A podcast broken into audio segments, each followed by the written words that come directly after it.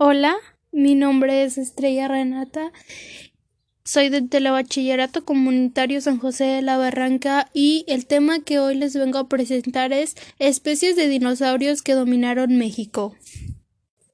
El clima cálido y húmedo favoreció una gran diversidad de dinosaurios en el territorio que hoy es México.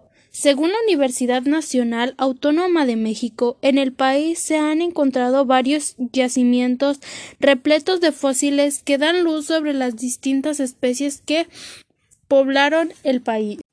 Estos son algunos de los gigantes que dominaron México según los paleontólogos de la UNAM.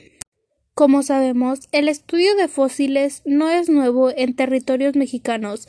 Desde 1910, el doctor Erich Hernam, geólogo de la Universidad Humboldt de Berlín, comenzó la tradición de, de búsqueda de paleontología en el país. A partir de sus descubrimientos en Coahuila, México, han estado en el ojo del mundo como una tierra repleta de evidencia de los animales que en el pasado dominaron el mundo.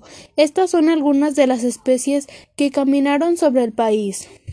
El primero es Cintarsus, con 40 kilogramos de peso, este animal habitó en México hace 200 millones de años. Llegó a medir 3 metros de alto y se distinguía por sus capacidades de caza. Era un carnívoro más repases de la época. El segundo es Gargasaurus. Pesando tres toneladas, se caracterizó por tener extremidades traseras largas y musculosas. En los dedos tenía garras prometientes, por lo que se han considerado como una carnívoro de mayor dimensiones encontrado en el país. También se localizó en Estados Unidos y Canadá. El tercero es Sauromitolestes. A diferencia de los animales anteriores, esta especie no superaba los dos metros, pesó de 20 a 35 kilogramos y se distinguía de los demás por ser agilidad para correr. Perseguía a sus presas para atraparlas con las garras traseras en forma de hoz, que han encontrado restos en Baja California. El cuarto es Critasaurus. Vivió hace 70 millones de años. Se conoce comúnmente como dinosaurio pico de pato por la forma anatómica de su ocio. Pertenece al grupo de la Hadrosaurus y se sabe que corría mucho más rápido que el, el temido Tyrannorex.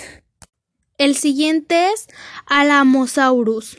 Este gran herbívoro destaca de los demás por sus impresionantes dimensiones. Alcanzó los 21 metros de longitud, pesaba más de 30 toneladas. En México se han localizado varios fósiles de esta especie, en Coahuila y Chihuahua, así como en dos localidades de Puebla.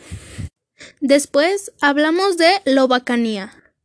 Otro de los dinosaurios en México más representativos fue este carnívoro, cuyos restos fueron hallados por primera vez en 1970, cerca de la formación de Bocana en Baja California.